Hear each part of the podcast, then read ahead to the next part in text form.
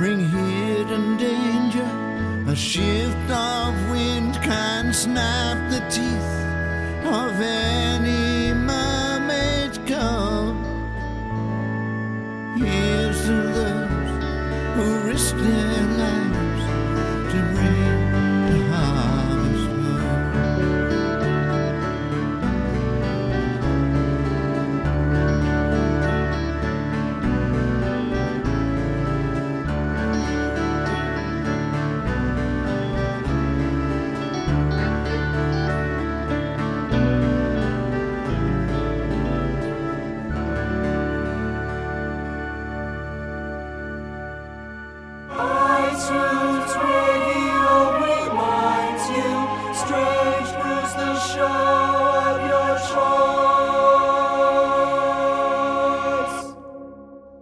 and welcome to the Strange Brew podcast. My name's Jason Barnard, and that was Dave Cousins and bringing in the harvest.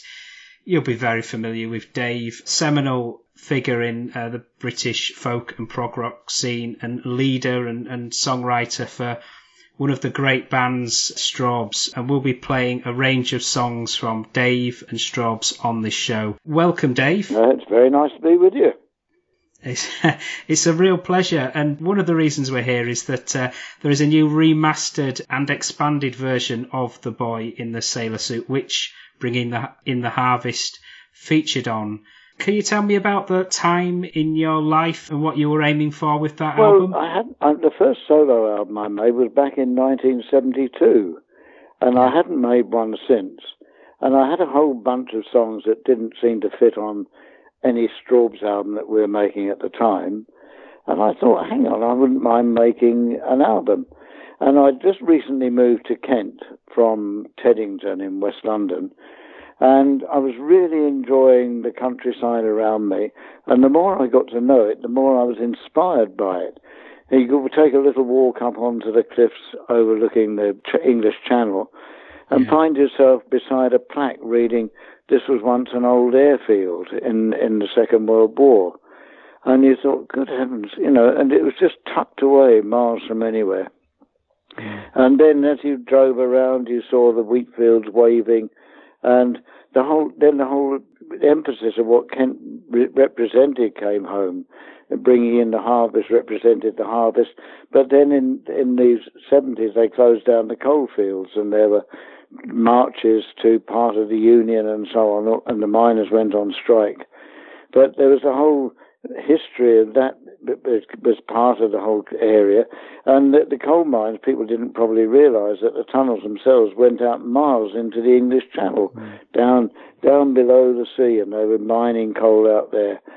And and then you have the whole harbour, the apples and the and the pear trees around, the blossoms, and everything came brought about that whole song, bringing in the harvest. It's a song I wish somehow I could have got it into the English Book of Hymns or something, or whatever they call it, uh, and then it could have been sung in schools and so on, but it wasn't to be. Mm. Yeah, there's something about that melody uh, tied to those very evocative lyrics that do have that timeless feel to them. It was strange. I, I wrote the thing on guitar, and I recorded the album in a studio with Miller Anderson, who played on that first album 25 years before, with Chas Cronk on bass and Lonnie Donegan, the drummer, Chris Hunt, and Ian Cutler on fiddle. And we tried the song, and it just didn't work with a group. And in the end, I put down the backing track with just me on guitar. And I phoned up the guy who was ha- looked after our records and stored them up in Corby. And I knew that he played organ in church and got him to come down one Sunday. And he knew exactly what to do with it. He knew exactly how it hmm. should sound. Whereas, whereas the, hmm. the band that I was working with just didn't have a clue. Um, hmm. but whereas he did, because he'd been a, a church organist, and so it has got that lovely evocative feel about it. Yeah, absolutely. Does that song or the album work on a few levels? Because I've, read a bit about that album, and you've it sort of touches on your father and, and family as well. Yes, the dad I never knew. He died when I was six months old, and there was my there's pictures. There are little thumbnail pictures beside all of the songs, and they are. There's a picture of my dad. There's a picture of my grandmother with my dad, and they all bring back memories. Of course they do. But what was evocative was standing outside the pub. The heart, it was the, the eclipse of the sun or moon. I can't remember. It was the important eclipse. I think the hmm. moon disappeared totally. And stand, or the, no, the sun. I just can't remember now which one it was. Standing outside the pub, and everything went very dark and still. And I looked up at it and thought how lonely it was, and then reflected back on my dad who died in a submarine. What an appalling way to die, be, on, below the sea, unable to get out, totally trapped. And it, it became very, very sad to me. And so the album is tinged with sadness all the way through, but it, there is a joyous element to it as well. Yeah. We'll be coming back to uh, The Boy in the Sailor Suit to close the uh, show today. So, what we uh, typically do on, on the podcast is um, start towards the beginning and then work our way back up. Your story reaches back into to the sort of early and mid 60s and the Strawberry Hill Boys and you know the music that people often associate with you is some of the from that early period is is when you uh, linked up with Sandy Denny and you and Sandy recorded I guess I assume the first version of Who Knows Where the Time Goes. How did you um, connect with Sandy in that period? Um, I, I went down to a folk club, the, the Troubadour in Earl's Court, uh, late one night, back coming back from a gig, and just walked down the stairs to see who was playing. And there was this young girl sitting on a stool, and I, I can remember her to this day wearing a long white dress, playing a Gibson Hummingbird guitar with a white straw hat on, and singing an old Gaelic song called Fear a' Bhàta. And I was absolutely mesmerized by her. And after she came off stage, I, I went up to her and said, Can I introduce myself? She said, Who are you? Sandy did have a sort of belligerent attitude. I said, Dave Cousins. She, I said, Would you like to join a group? She said, What's the name of the group? I said, Straub. She said, mm, Yeah, all right. it was a really bizarre conversation. Uh, she, because we were we were doing lots of BBC radio shows at the time, and we were getting very well known, but we hadn't made a record. Yeah. And uh, in folk club circles, we were, you know, very popular. And so it wasn't unlikely that she would join us. But we made a, an arrangement to meet up the following week. And was, I remember it was a Wednesday night and went round to her flat in West London and walked in her flat at seven o'clock in the evening. And I'm not exaggerating at all. Came out at seven o'clock in the morning and we've been singing Wow. all evening and all night. And these were all totally new songs that nobody had ever heard before. And somehow myself, Tony Hooper and Sandy, our voices blended beautifully. I croaked away in the bottom end and Tony sang as part of the lead with her. And Sandy was absolutely mesmerized by the songs. And I put my guitar in the various different tunings that I used at the time, and still do, mind you. And uh, it, somehow it all clicked. And I went back home, and I hadn't told my wife I was going to stay out all night. I went back home, and she was saying, "Where the hell have you been?" but it, you know, I explained to her, and she understood. But then we started meeting up once a week or twice a week to rehearse these songs. And the more we rehearsed, the more we realised we had something unusual and special. So we agreed to make some demos, went into a studio made the demos. I took them round to a couple of record companies that I got to know. They weren't interested. But in the end, a friend of mine took the tape over to Copenhagen because he was a mm. DJ on a, a English DJ on a radio st- on the national radio station over there, and he'd married a Danish girl and was living in Copenhagen. And he took the record tape, and I had a call out the blue from the boss of Sonet Records in Denmark saying, "I like your record very much. It is the best thing I've heard since the Beatles, and I would like to sign you to my label." Um, but you can't resist an offer like that. And he sent a contract over, and in the end, we all signed the contract. And he said, "You, I'd like you to come to Copenhagen to make a record." So we all piled on the train up to Newcastle, as it was then. Got on the boat, and overnight we went off to Copenhagen. Got the train into, well, into Copenhagen. We landed at Aarhus, and we were met on the platform by Carl Knudsen, a small man, very enthusiastic, who took us to the offices of Sonet Records. We were expecting to be put up in a hotel, and no, there were camp beds laid out in the offices. but we didn't mind. And Sandy was, you know, mucked in. In the morning, I got up and went into the kitchen. She had the ironing board out, and she was ironing her hair. I said, "What the hell are you doing?" She said, "I'm straightening my hair." And she had a wet tea towel on top of her hair, and she had the iron, and she was ironing her hair straight. Uh, but that was Sandy Denny. You, you never knew what she was going to do next. But we went into the studio that morning. It was in an old cinema. We could only record during the day. And the first song we put down was On My Way. And we double tracked the vocals, which we'd never done before. And we sat back and went, wow.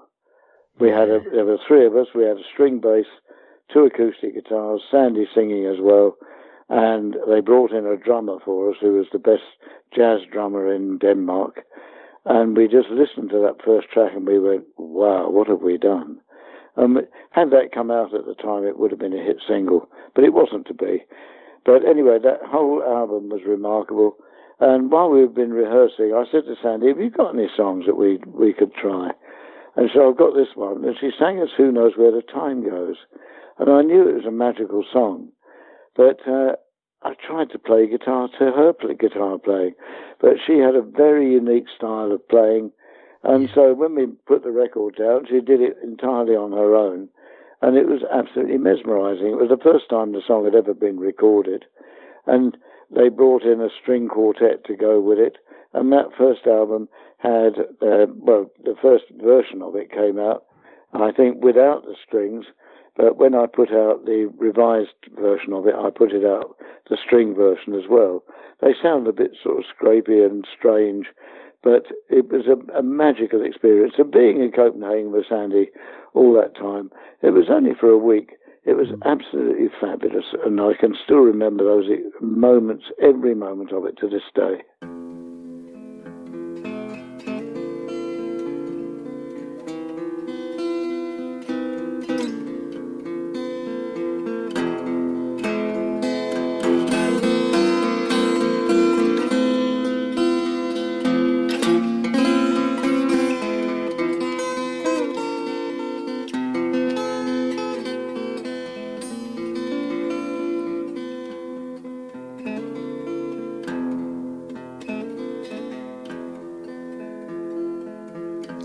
The purple sky.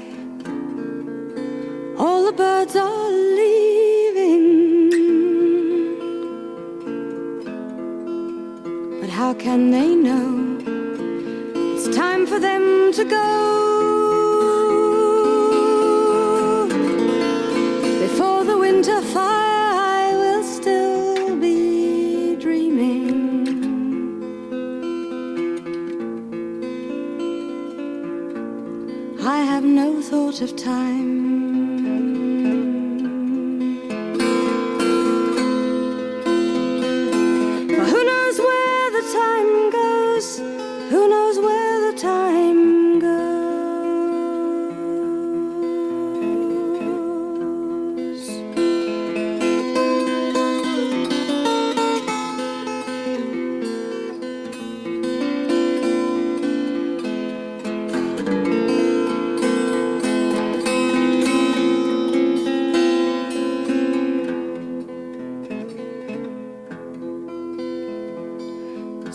Deserted shore. Your fickle friends are leaving. Ah, but then you know it's time for them to go.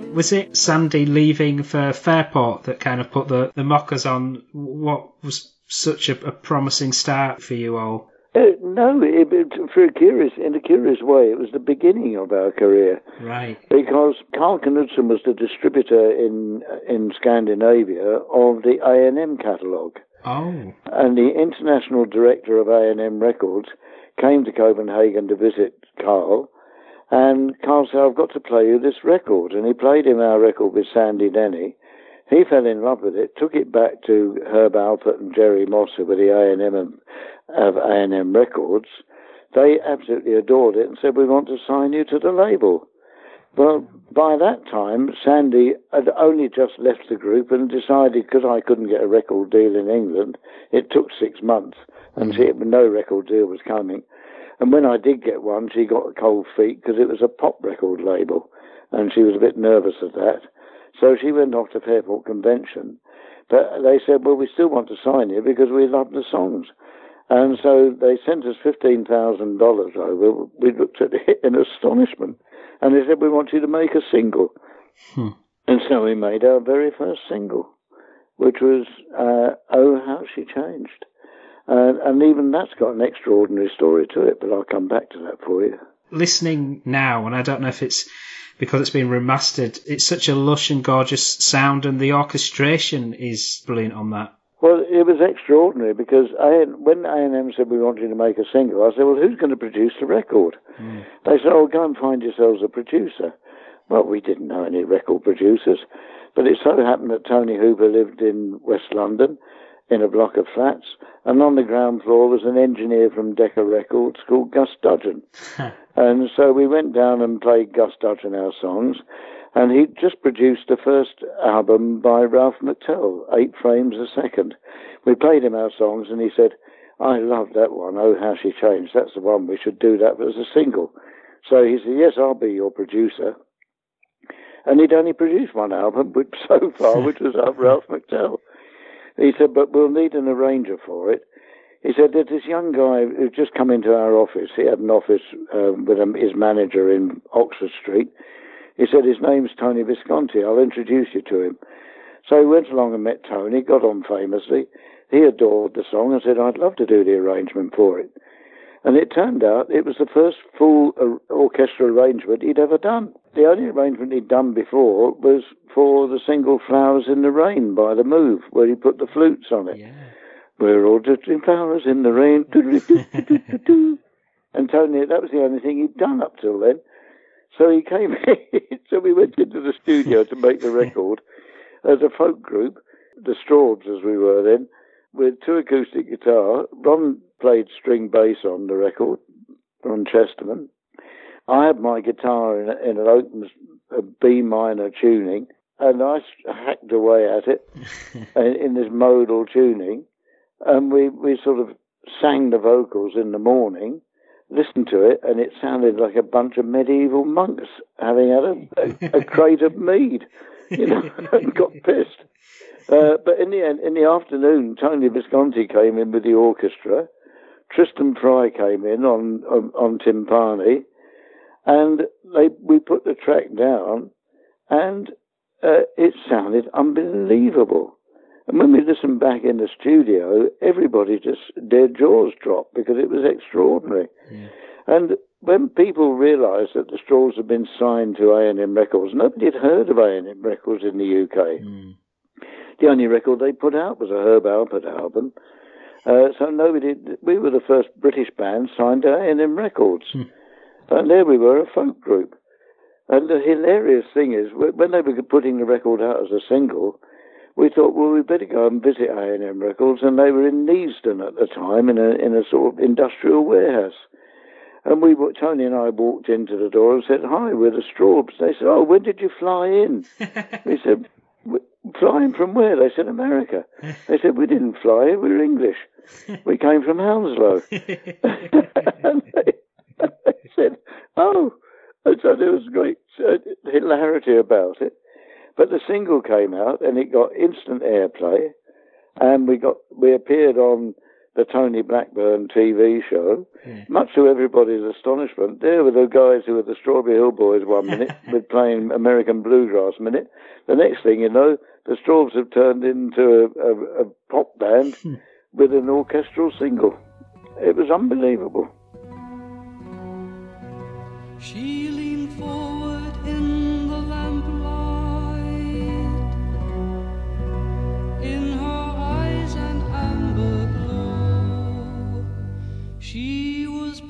glow.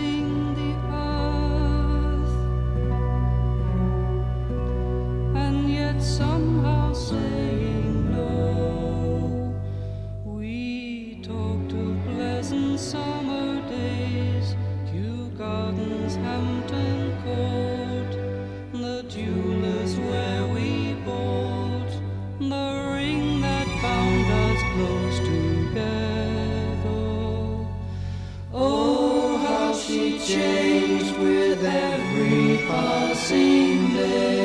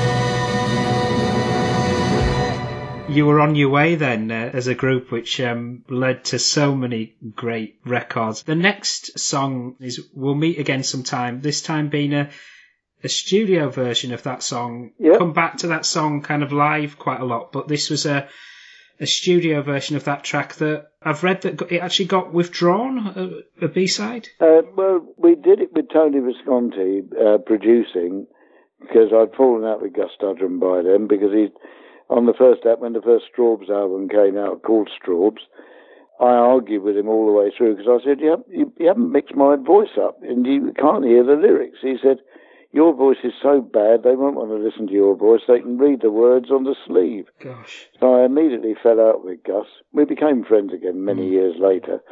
But we decided that Tony Visconti we got on much better with. And so Tony wanted to produce us. And so the song that we decided to do, there were two of them. One was a song called Forever, and the other one was We'll Meet Again Sometime. Um, when I listened back to it, they put timpani up. We'll meet again sometime. Boom, boom, boom, boom, boom, boom. And I thought, oh my God, what's that? And so that got abandoned in the end. And so when I heard the, the eventuals, you know, heard it all these years later on the reissue, it, I was I was amazed. It would never have been a hit single in a million years, but you know, we still sing that song today on stage. Yeah. It's unbelievable. It's lasted all these years, over 50 years. Did you re- record it for the Broken Hearted Bride album from about a decade ago as well? Yeah, we did. We we were short of a track on the album, and I thought, well, we've never done the song properly, and somehow we didn't do it properly. Then we recorded it. We recorded it acoustically, uh, and just the three of us thought, well, didn't like the sound of that particularly, so we then overdubbed drums and electric bass on it and keyboards. And I still didn't like it, but it, it became out as a sort of archive track, I decided to call it. Hmm. Just really, I'm being brutally honest, to fill the album up. Hmm. I shouldn't say that. I should have written another song. Maybe it was just a, a song that was just destined to remain live. Well, it, we, we we finish we finish all of our sets with it, and it just works. yeah, it's got that anthemic appeal to it. Yeah, but somehow, yeah. It now sounds more like it's astonishing. Lambert and Dave Lambert and I are singing together. It's got real guts in it in the vocals, hmm. which we we never had in the early days.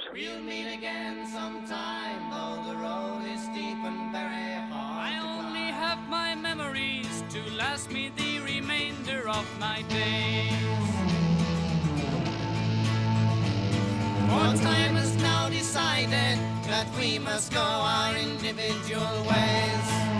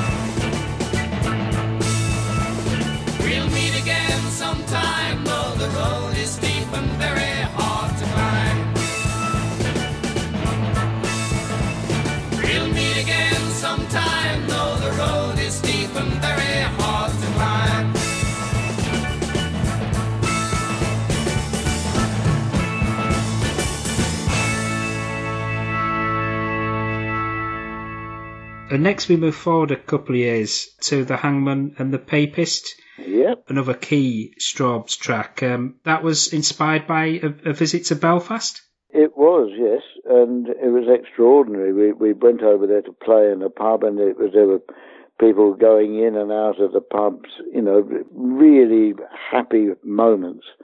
But when we went back again, by then the troubles had started, and the pubs were shut up. There were troops driving around the streets in the back of jeeps with loaded rifles and guns, and it, I became.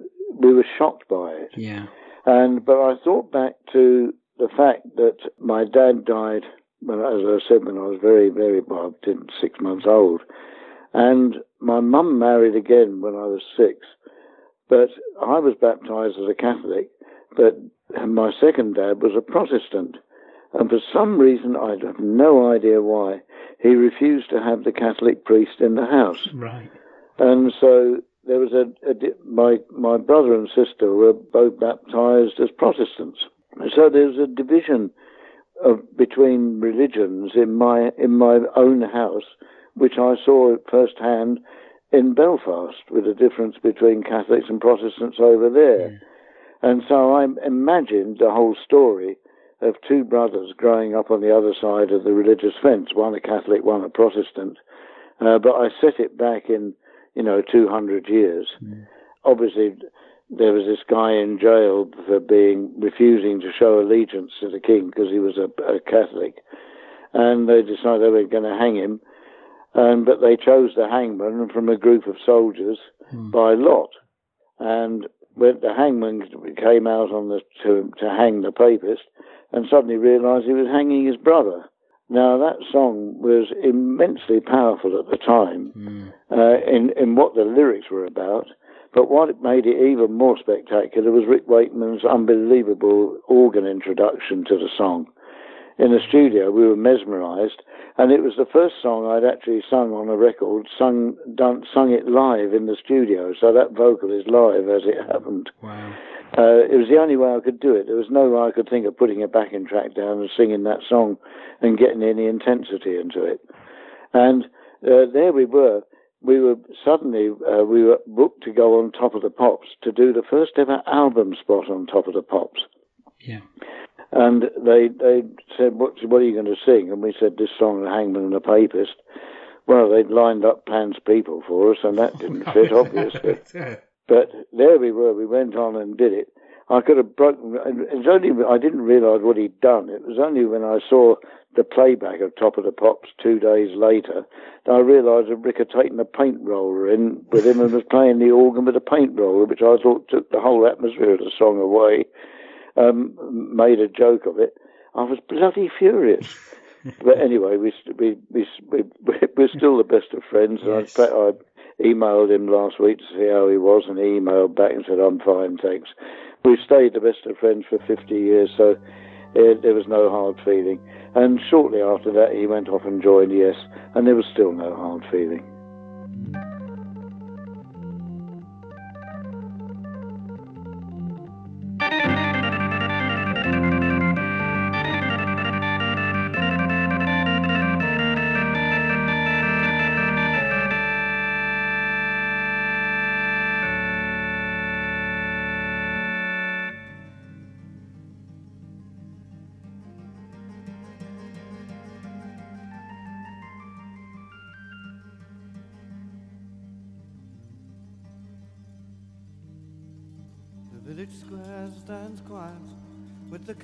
Curfew still in force. The streets are even clear of dogs and horse. Like some evil bird of prey, the scaffold spreads its wings. The people build their fires and bolt their doors. The mayor is giving dinner to the officers and wives. His eldest son is learning how to fawn. Barrack block is hushed and tense, the soldiers drawing lots. Who will be the hangman in the dawn?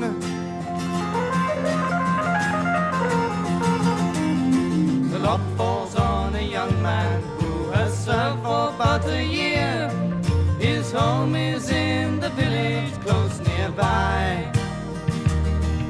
He shivers at the thought of what he's forced to do next day. He wonders who it is that has to die. The full moon casts a cold light on the gloomy prison walls. The papist walks his cell, he cannot sleep.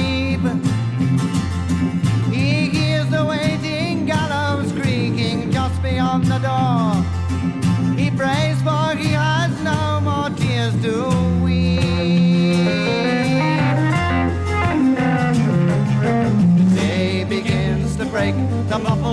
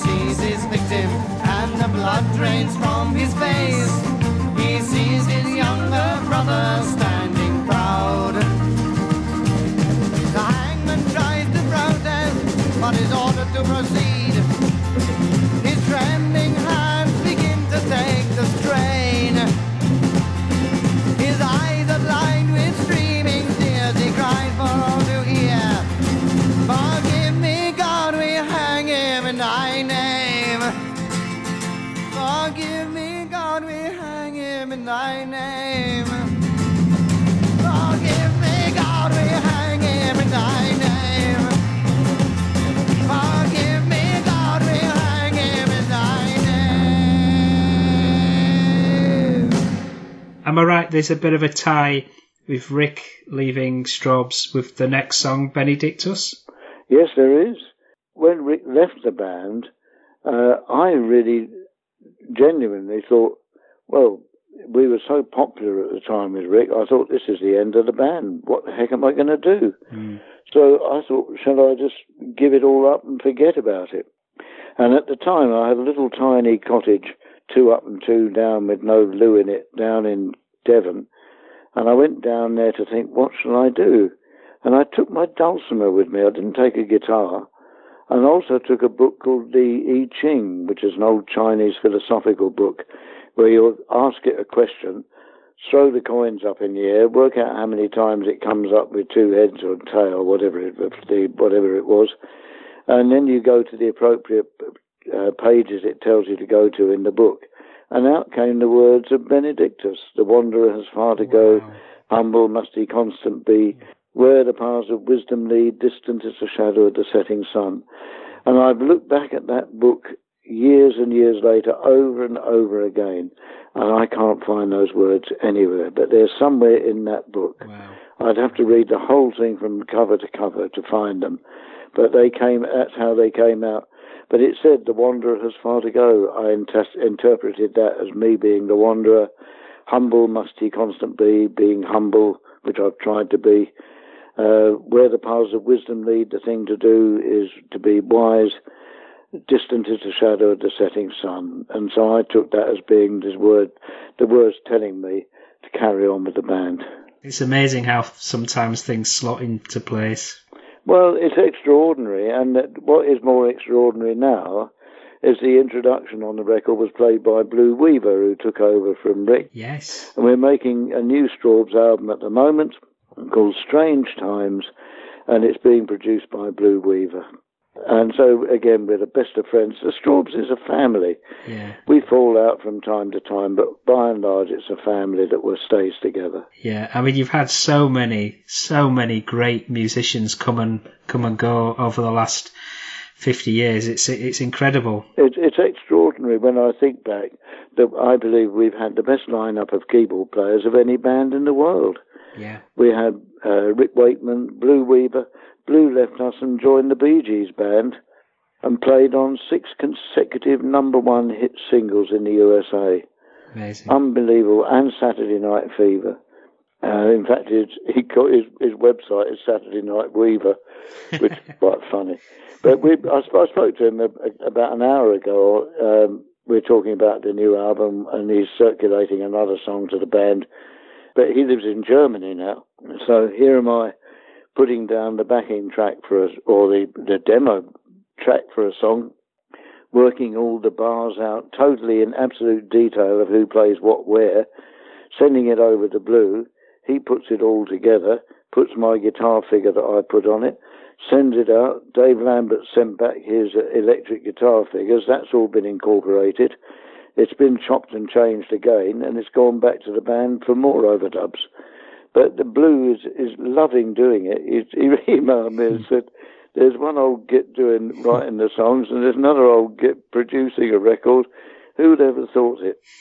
and it, it really is it's fabulous working together again after all these years.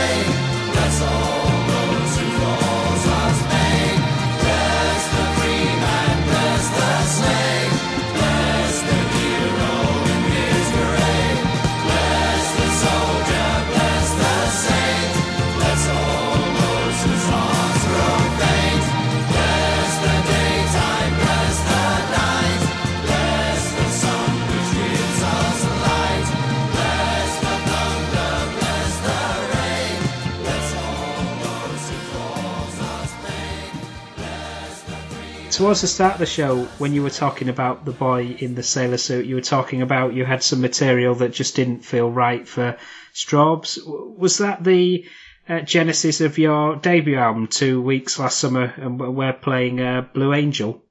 Very much so.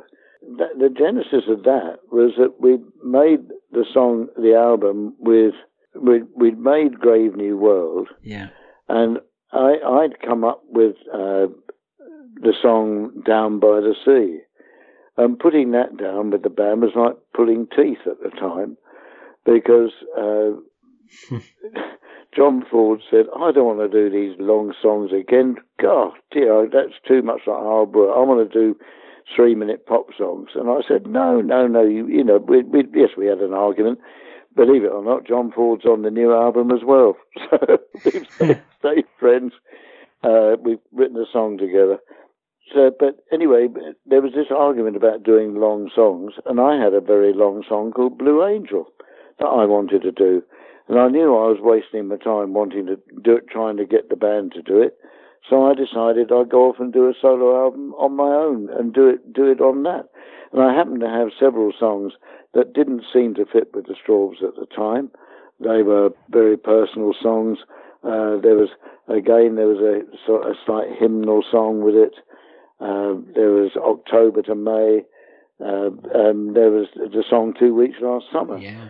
And that again it was a very curious song because I, I was doing it in a, a modal tuning, and I wanted Roger Glover of Deep Purple to play on the on the album, and he said, "Well, we, I spoke to him on the phone. He said, "Well, I'd I'd, I'd, I'd like to do it, but I'd, i we've got to get together first because I'm not sure whether I can do these songs that you're talking about." So I went round to his house. And we got on famously, and I played him a song. He said, God, that's interesting. He said, have a listen to this and he played me the first J.J. Cale album Yeah. that came out. He'd just got that. And I heard this wah wah slide guitar. And he said, I've got an idea for that. And he got out a fretless bass and started to play wah wah fretless bass while I was playing my song in a modal folk tuning. And it worked beautifully. We went in the studio and recorded it, and it became the opening song on the album. so, so, you know, but uh, I've remained again friends with Roger Glover. Every, every time people see him and say, he always says, "Give my regards to Dave." He's never forgotten that album.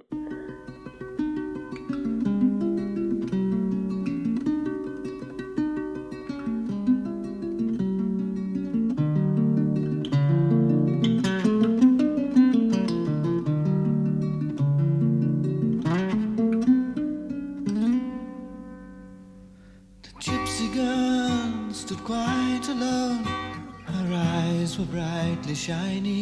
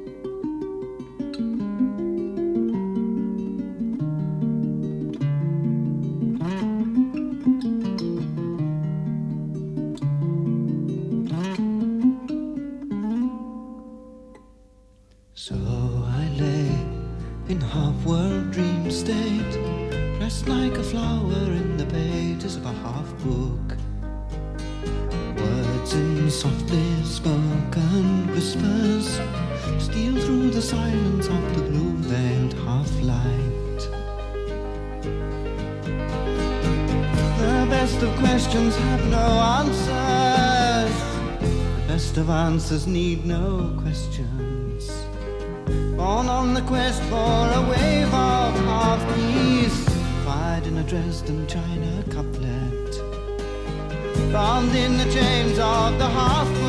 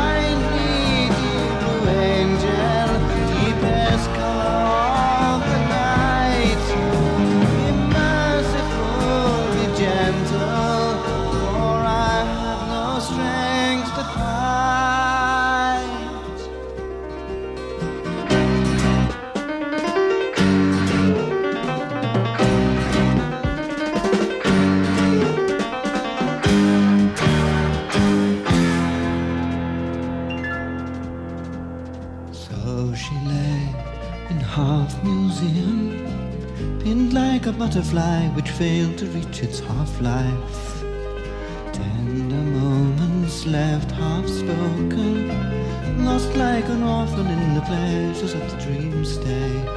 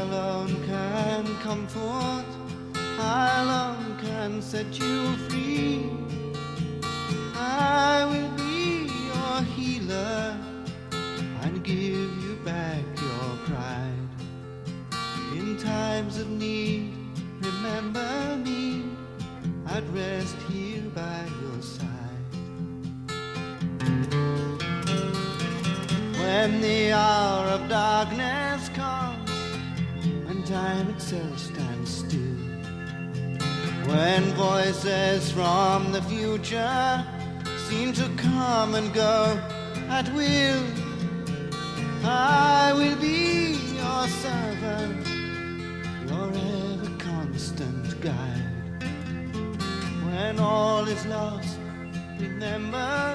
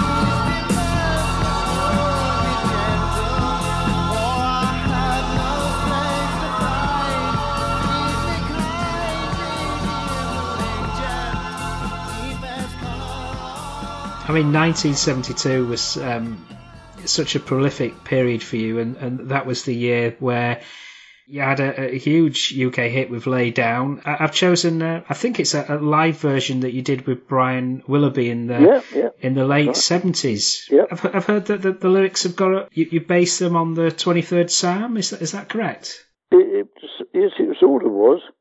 What happened was we, we had the big hit with Lay Down, but the story behind it was that we'd done a show up in the north of England, and I'll, I'll tell the truth now. Somebody had given me a magic mushroom. Well, I didn't know what to do with it, so we stopped in the bu- in a because I didn't smoke anything or something at all, but we stopped in a motorway service, and I bought a bowl of vegetable soup and chopped this thing up and stuck it in it. And when I got back in the van, I was woo, and I picked up a guitar in the back of the van and got it out and started hacking away. And I played the chords over and over again for Lay Down all the way from the Midlands down to Bristol. but by the time I got home to my little cottage down in Devon, I had much of the song worked out, but not the words. yeah. But I sat in that cottage and I looked out over the fields with the sheep grazing in the fields, and it came down in, in some that the Lord is my shepherd, and uh, I shall not lay, you know, etc. Mm. And I suddenly thought, by still waters I lay down with the lamb, in pastures green I made peace with my soul. And it all began to fit. So although it's not actually based on the 23rd Psalm, it's inspired by. Yeah. In terms of that version, you um you worked with Brian Willoughby on that album, Old School Songs, where you kind of revisited uh, some of your Yep. earlier work. Well, it, it was the time that the, the band, we, we, our management had decided they didn't want to support us anymore. We'd made a new album called Heartbreak Hill, which in my opinion was one of the best albums we ever made that was never released at the time. And so that album was abandoned. And I thought, well, I'll go out and do some shows, folk club shows. And I knew Brian of old from folk club days. And we went out as a duo. And then I thought, well, we might as well make an album together. So we put down old school songs, and it sold in, in, in bucket loads. I was really astonished. We did the Cambridge Folk Festival with Ry Cooder headlining, Yeah. and and Dave Cousins and Brian Willoughby's album, Old School Songs, sold far more records than, hmm. than, than the headline act, than Ry Cooder. We met him in the lift, that was about it, and he didn't say a word. He, he was a bit, bit um, kept himself to himself, shall we say. But anyway, we went down a storm at that festival and sold loads of records. But anyway, um, that album has, has become a collector's item. It came out in America in a collector's item edition, and continues to sell to these da- to these days. And I, I, I enjoy listening to it very much.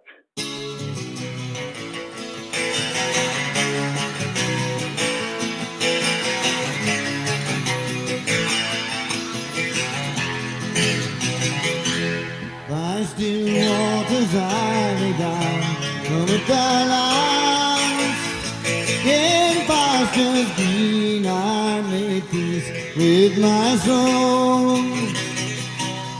And I cared not for the night while my guiding star shone bright. By still waters I lay down.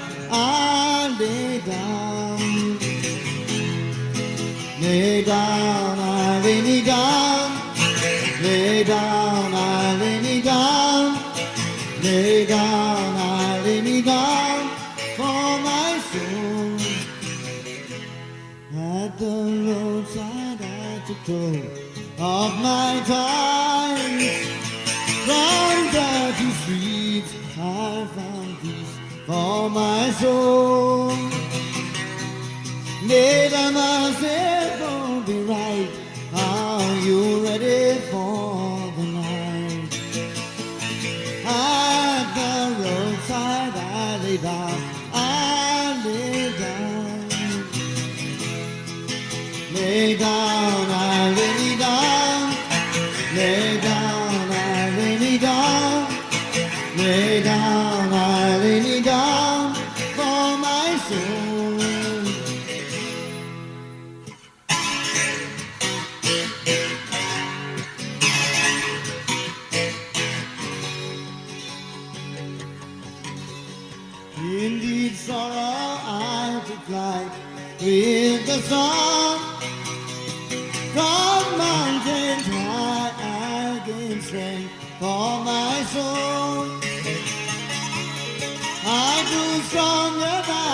test when my spirit came to rest. Indeed, sorrow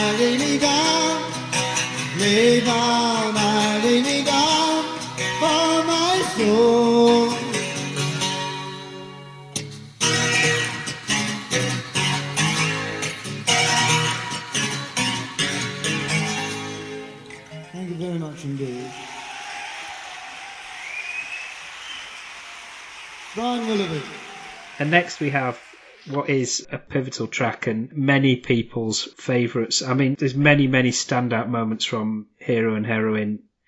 And Autumn is one of those, and that album has been ranked as one of the great albums of all time. And that suite of songs in particular in Autumn is, is something that seems to resonate with people too.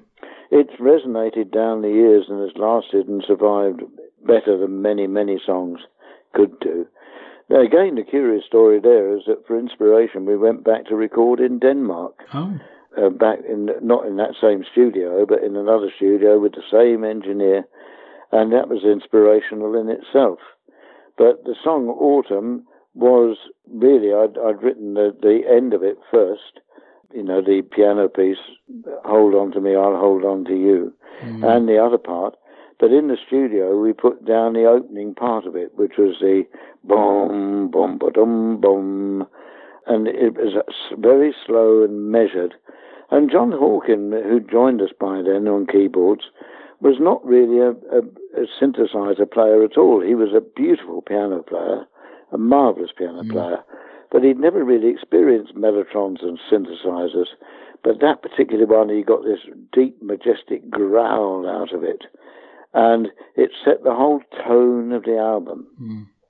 And when it came out, the album came out at a time when FM radio was exploding in America, especially in New York and up in Canada, in Montreal of all places it started, and Toronto. And uh, in every, apparently at that time, in every student accommodation block, every other room was playing that record at the same time. It appealed to students. And that song now, every time we play it, when we go back to America, which, well, Lord knows when we'll go back at the mm-hmm. moment, but there you go. But every time we play it, we always get people coming up after the show and saying, We got married to that song. And we say, Oh, did you? And they say, Yes. It was either the song they, they had their first dance to, it was the end part, not the not the opening section, the boom boomity boom. It was the hold on to me section. And they either walked down the aisle to it or they had their first dance to it. And it's not just one or two people, it's hundreds of couples have come up and said that they've had that experience of the song. And that's, I believe, is the longevity of Strawbs music, Yeah. is the fact that people identify with the lyrics of the songs. Yes, they like the tunes, but the lyrics they identify with personally, and they mean something very deep to them. I've had people, literally, I had a young girl knock on my door when I was living in Devon who said, I'm a great fan of yours. Can I introduce myself? I said, Well, come in. Mm. And she stayed for a couple of days, and I realized who she was. She was a young girl who'd written to me saying, I've been in hospital and I've, and I've had 12 electric shock treatments, and my, I've recovered from listening to your music. It is that sort of impression that the songs have had on people mm. that I believe is responsible for our longevity. On a lighter theme, we were playing in Denver, Colorado, and after the show, a guy came up and said, "Can you sign my arm?" And I, he pulled up his sleeve, and I said, "Yeah." So myself, Dave Lambert, and Chas Cronk signed our autographs on his arm. The next thing I know, the next day he went to the tattooist and had our signatures tattooed on his arm, hmm. and then took a photograph of it and put it up on his Facebook page. Hmm. so we've had that sort of deep, Hmm. deep impression on people, and it still pervades to this day.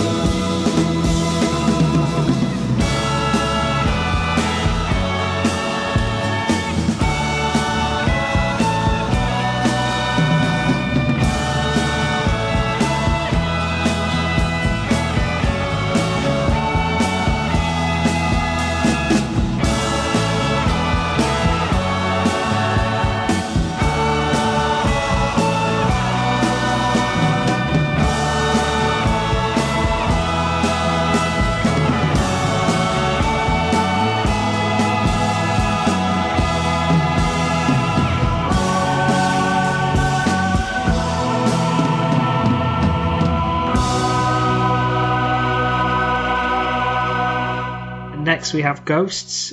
What inspired you to produce that track? Well, we were in Indianapolis staying there at a hotel in the center of the city. And outside the hotel window was this uh, 120 foot tall tower, the Soldiers and Sailors, Sailors Mon- uh, Monument. On top of it, there was a winged angel of victory. And at night, they, there's staircase all the way up to the top of the tower. Not that I walked up it, but there are, there are marble lions around it on guard around these fountains. And on top was this winged angel. And at night, it's lit up with a blue light. Mm. And no matter how tight you drew the curtain in your window in your room, the blue light came in through the window. So going to bed after a few beers down below in the bar, you wake up and there's this blue light coming at you. And I suddenly woke up with this almost a nightmare. Gosh. And out of that came uh, the the idea of, of, the the song, as the lion's eyes dance before me. There's scary, bloody red. I can see it smoke. Tell me, children, are you sleeping? Are you innocent like me? May you never cross the line. I hope your dreams are not like mine.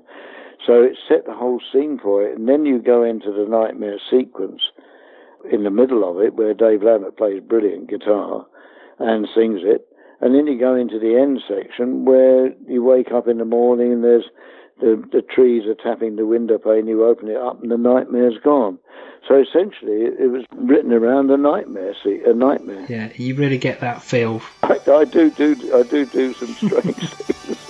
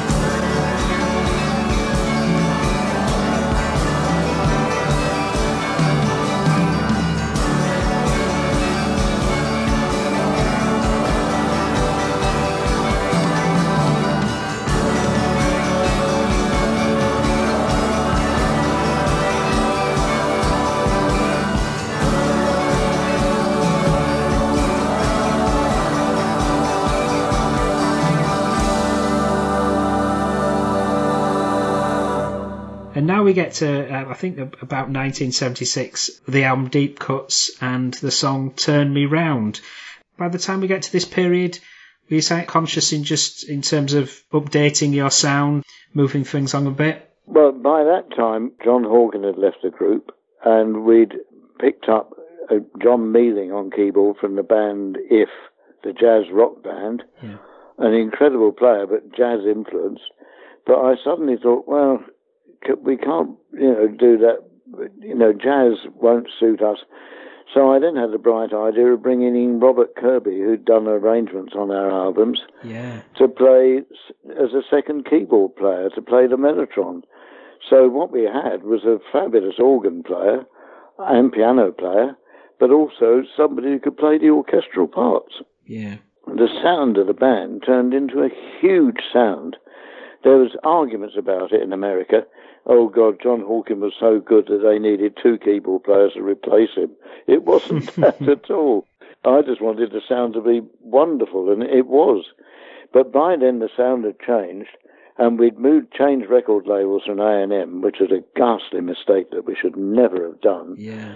but the record label was looking for hit singles, and so we were looking to make uh, they everything hinged around getting that elusive hit single, and so "Turn Me Round" was designed not as a hit single, but it was a rock song that could easily have been, in my opinion, a hit single, but it was never released as one. But there you go. But uh, the sound of it is amazing, and we had Rupert Holmes producing it. Now, there's a strange combination: Rupert Holmes and Jeffrey Lesser.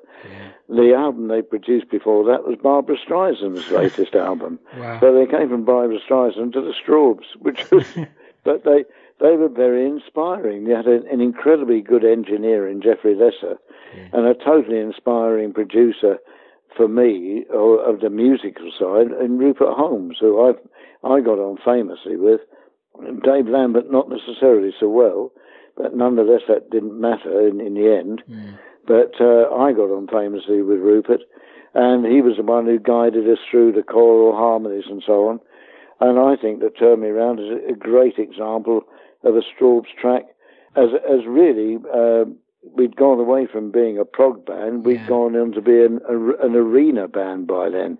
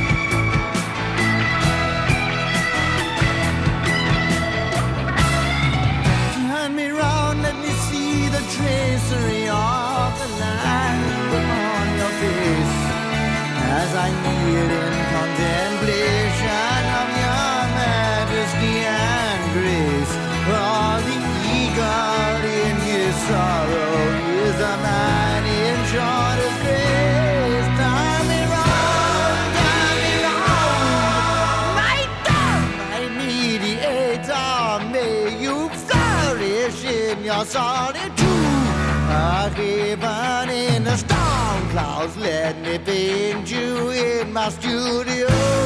Made up those words on the canvas, show the eagle in his eerie mood.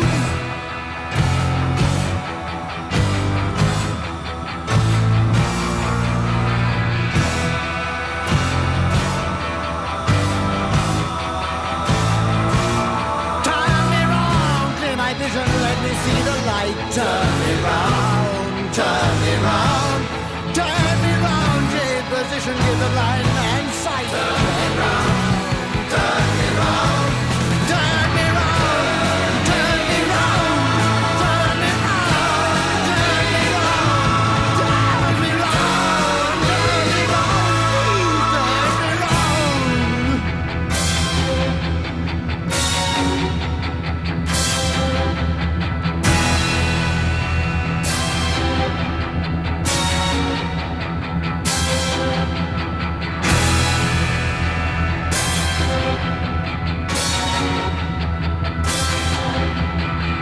Is it the problems with your labels that ultimately by, I don't know, I assume about 1980, which meant that you kind of um, dissembled Strawbs for mu- much of the decade?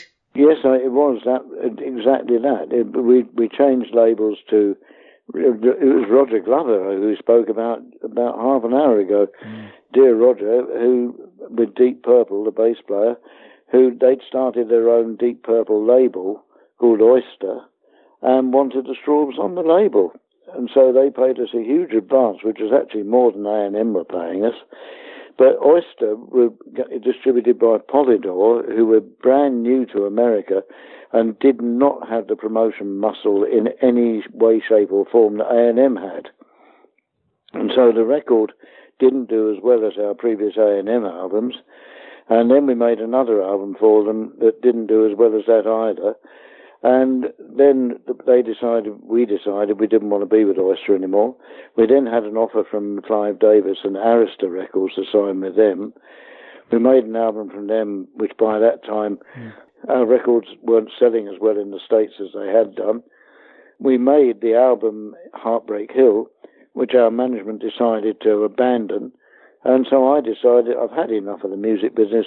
I'm going off to work in the radio business, which I did actually for nearly 20 years. Yeah, yeah. And I hardly played at all in that time. I did a f did the occasional shows here and there, but nothing at all in any way, shape, or form to the extent that I played before. It's great to look back over the last 20 years, which has seen a huge renaissance of, of Strawbs in terms of your live shows and, and, and of course recording new material. One of my favourite tracks is Copenhagen from Dancing to the Devil's Beat, and uh, again, I've, I've read that that's got a, a bit of a, a link to Sandy Denny. Is that correct? Well, everything everything takes us back all the way back to Sandy Denny and Copenhagen in the early days. The album with Dancing to the Devil's Beat, we had Oliver Wakeman playing with us by then, Rick's eldest son, who incidentally did exactly what his father did, left us to join Yes. so with, with any band that's had, we've had all three Wakeman, Adam Wakeman playing with us as well Yeah. and Don Airey as well, who's now the organ player with Deep Purple, which is another link with Roger Glover. Mm. Isn't that extraordinary? Yeah. So all these people interlock with one another. Chas came up with a lovely tune for Copenhagen, and I thought, hang on, Chas, I've got an idea. And I looked back at those days when we were in, in Copenhagen with Sandy, and I wrote the lyrics for that song. Several years ago, a day in early spring, I heard a, a skylark, skylark sing. In a slow kiss winter movie, there's a slow kiss winter blah. Uh, your pretty face is glistening with tears. And it all goes back reflecting on being with Sandy Yeah. how how the last time I saw her, was just after we'd made our last Arista album, and I had to phone Clive Davis up, the MD, and say, I'm leaving the radio promotion tour that I'm doing, Clive. My dear friend Sandy Denny has just died, and I'm going back to the funeral. Mm-hmm. And he was furious at the time, but I had to go. Yes. And so it was it was not meant to be the Arista connection, but I came back, and the funeral was one of the saddest events I've ever been to in my life. Mm-hmm. But that still left a lasting impression on me, and I still look back on those times. I can still see Sandy now sitting beside me with her baby on her breast, with a large whiskey in her hand and a joint in the other hand. you know, but that was Sandy. Mm. But I look back on it, and I wrote the song about Copenhagen and I I just love it, and we still do it on stage now.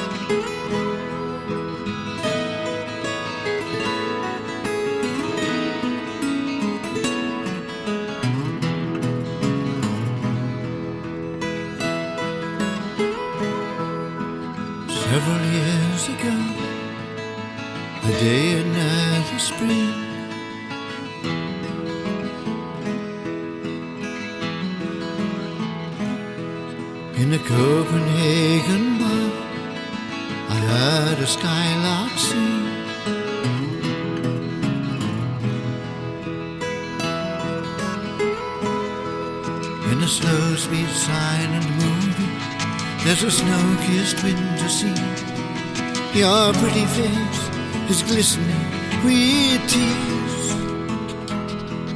In that half remembered moment, silent and serene, the town hall bells are chiming down the years.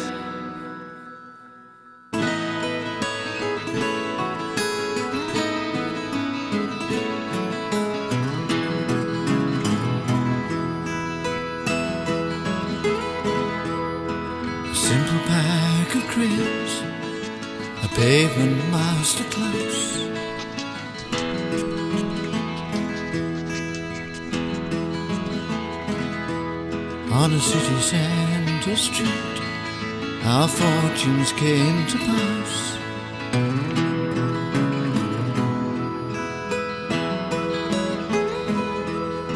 They washed away our cartons in the Copenhagen rain.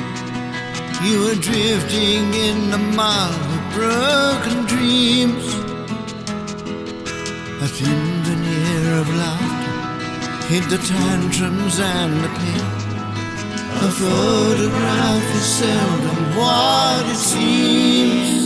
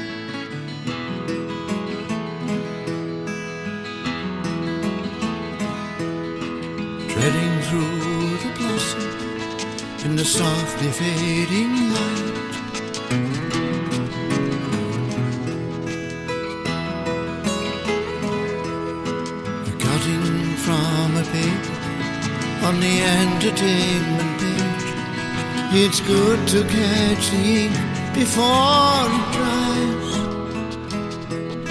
The audience was drawn to a Tivoli garden stage.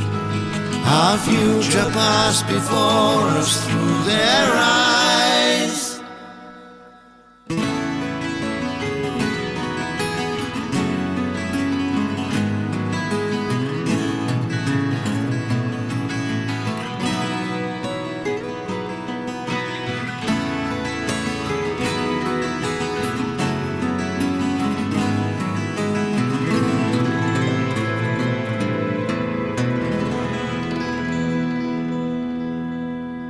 Almost there. We, we get to our penultimate track, and uh, relatively up to date. The title track from the Strawbs album, "The Ferryman's Curse." I understand that's a, a bit of a, a sequel to uh, an earlier Strawbs song. It is. Uh, it's a sequel to The Vision of the Lady of the Lake, which appeared on our second album, Dragonfly. And Curiously was the first track that Strawbs track that Rick Wakeman played on.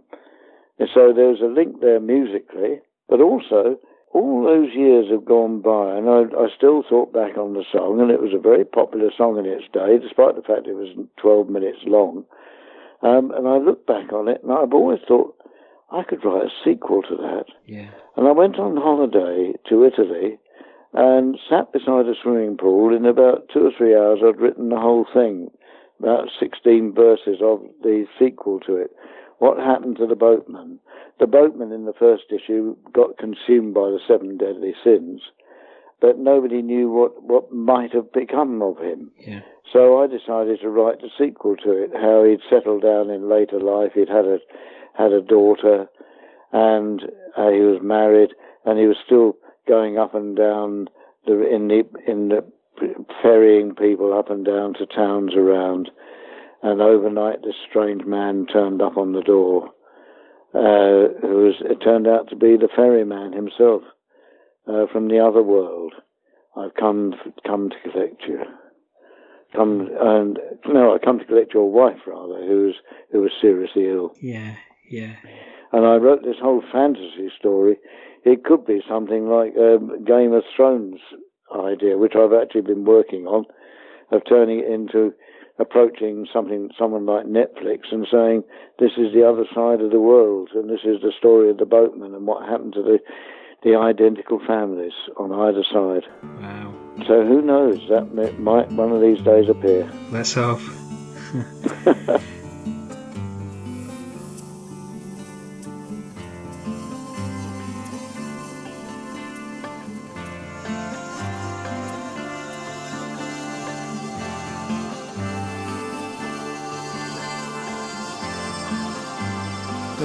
Boatman lived in a stone-built house, three score years and ten on earth. His wife was younger by several years. They lost their only child at birth. Father raised the house with his bare hands. Mother toiled the fields by day. He never spoke of the lady of the lake, the brush with death which caused him sway. The boatman made an honest living along the river's south side bank. Family gatherings, household trips from time to time. The river grew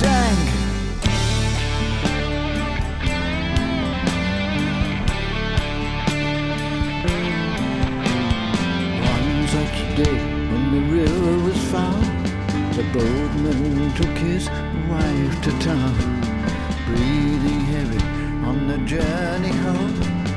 Fever struck as the sun went down. The sickness raged for several days. The doctor rambled in despair. The old priest read the sacraments. Decay and death hung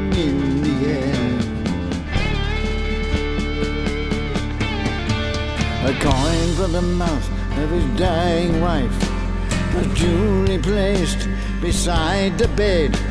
A knock on the door that moonless night. The boatman feared the word had spread.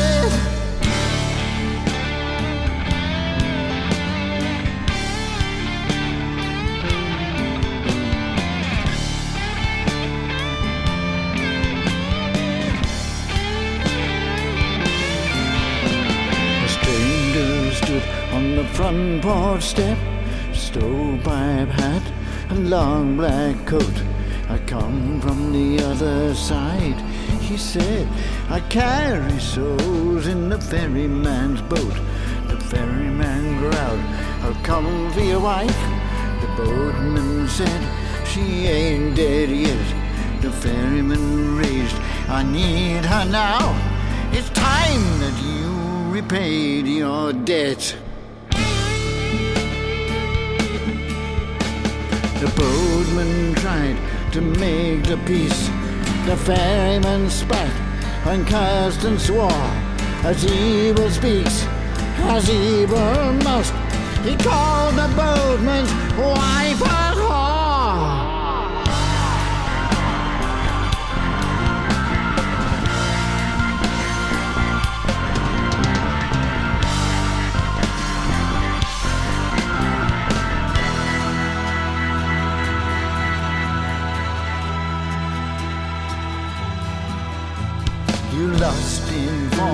daughter fair, betrayed her in a mire of sin, married knowing of her fate. Time has come for reckoning. The boatman said, No debt is due. The ferryman's rage could get no worse. It was me who called you suffering. The stillborn child of the ferryman's curse.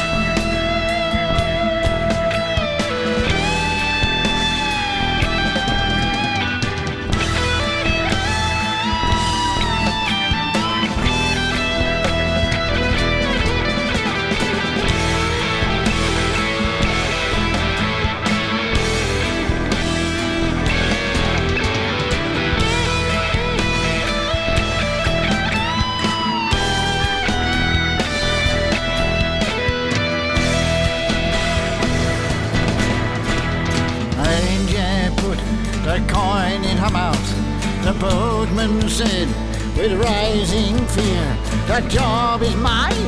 The ferryman said, and slashed the boatman on the ear. The ferryman held a wicked knife, a razor sharp, serrated blade stabbed at the boatman's arms and face, terrifying were the screams he made. The boatman reached for his Bible to shield him in a violent fight. He reached for a log from the open fire and set the ferryman's hair alight. The ferryman fell to the floor in agony, dropped the knife on the boatman's bed. The boatman stabbed him in the gut. The scream died and red.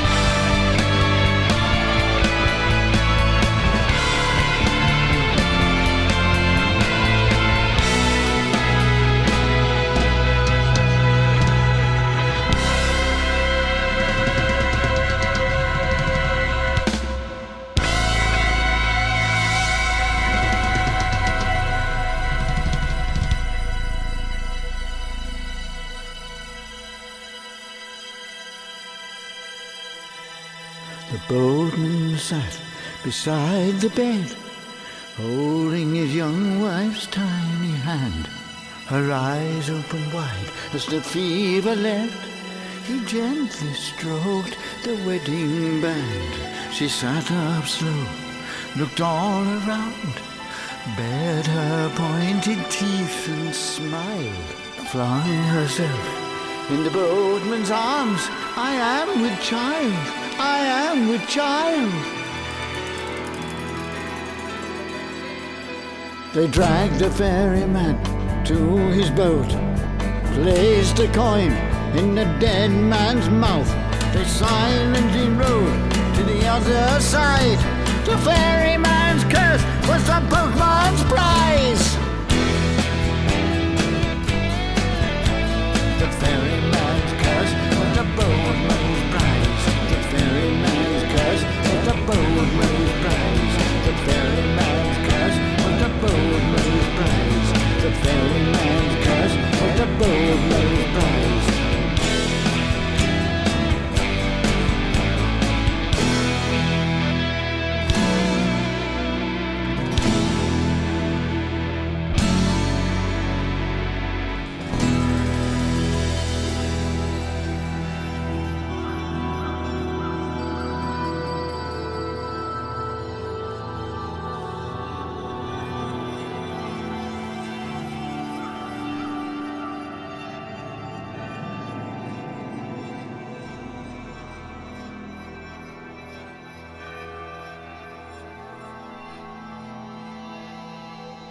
And this is our last track, and at the start of the show, we did promise another song from The Boy in the Sailor Suit, the album that's been reissued and expanded on uh, Cherry Red Esoteric. Just um, a brilliantly moving song, The Smile That You Left Behind.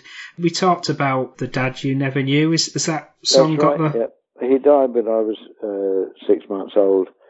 And I've had this old photograph of him in a, a really battered, mirrored frame for years and years.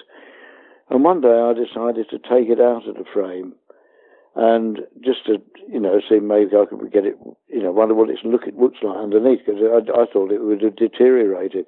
The picture was as fresh as anything. Hmm. And what the, the mirror frame had covered up was the fact he'd written, I love you on his wrist Oh, and to my mum.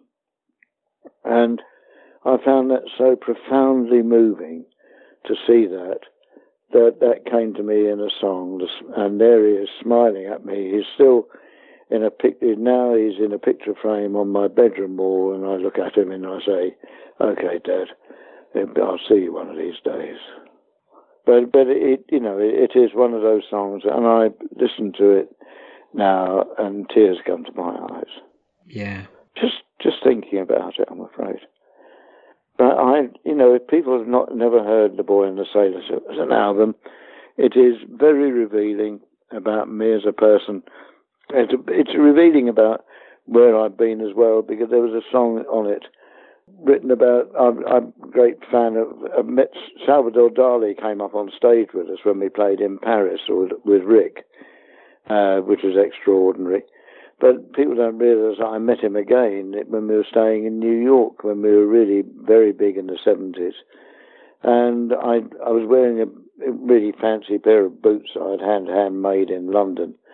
And I was checking into the hotel late one night when I had a tap on my shoulder and turned around and it was Salvador Dali. Said, I really like your boots. And uh, I said, Oh, Mr. Dali, it's very nice to meet you. I met you in Paris all those years ago. We had a little chat. And he gave me a bottle of wine, uh, which was really sweet of him. I forgot to get it signed, so we took it up to the room and drank it. but I should never have done. But anyway, I've always been a fan of his, and I found myself going to Spain on holiday and realizing that I was near Cadaqués, uh, which is where he grew up, and went into the town. There's a statue of him there, and then got the boat along, or drove along rather, you can get the boat, to his house, which is very remote in a little bay, and out came this song.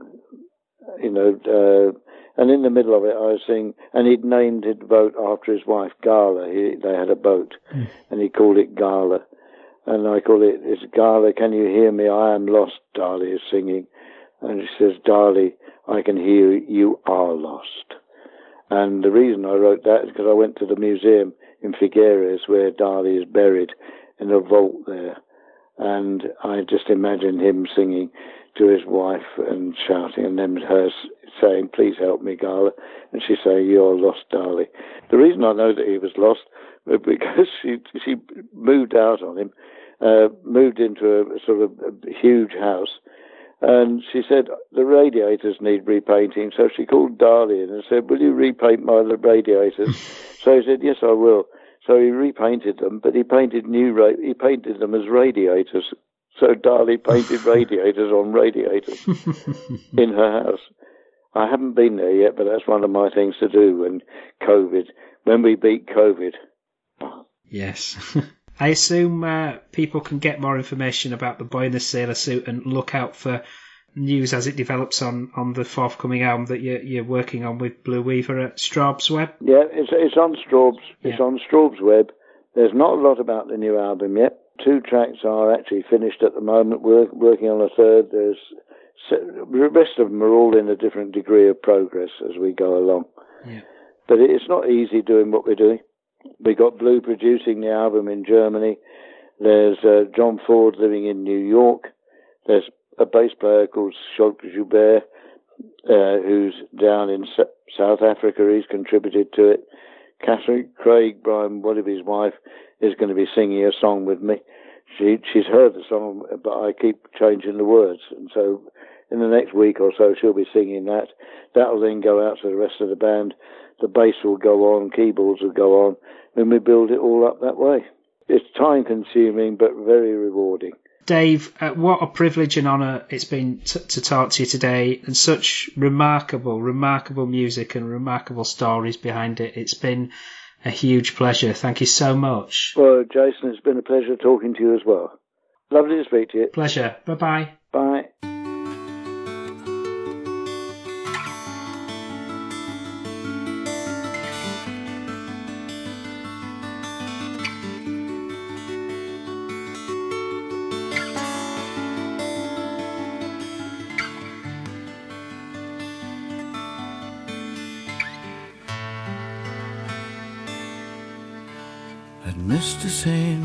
Counter, she looked cute.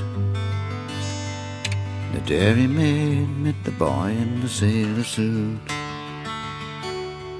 Will you marry me? He said on their first date. Sailor boys were never ones to wait. Two hearts entwined. I love you for the smile you left behind.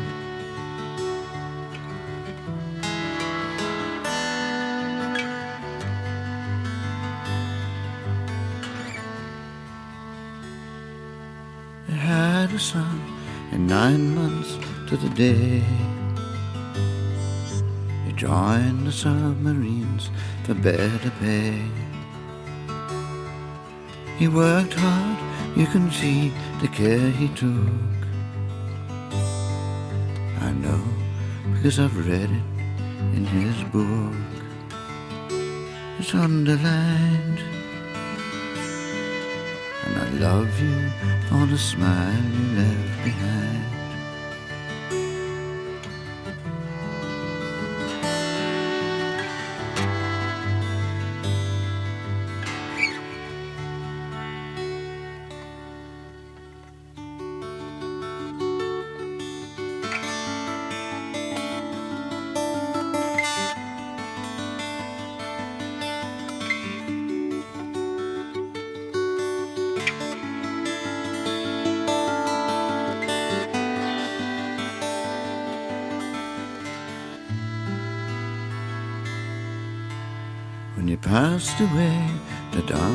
Flew out of reach.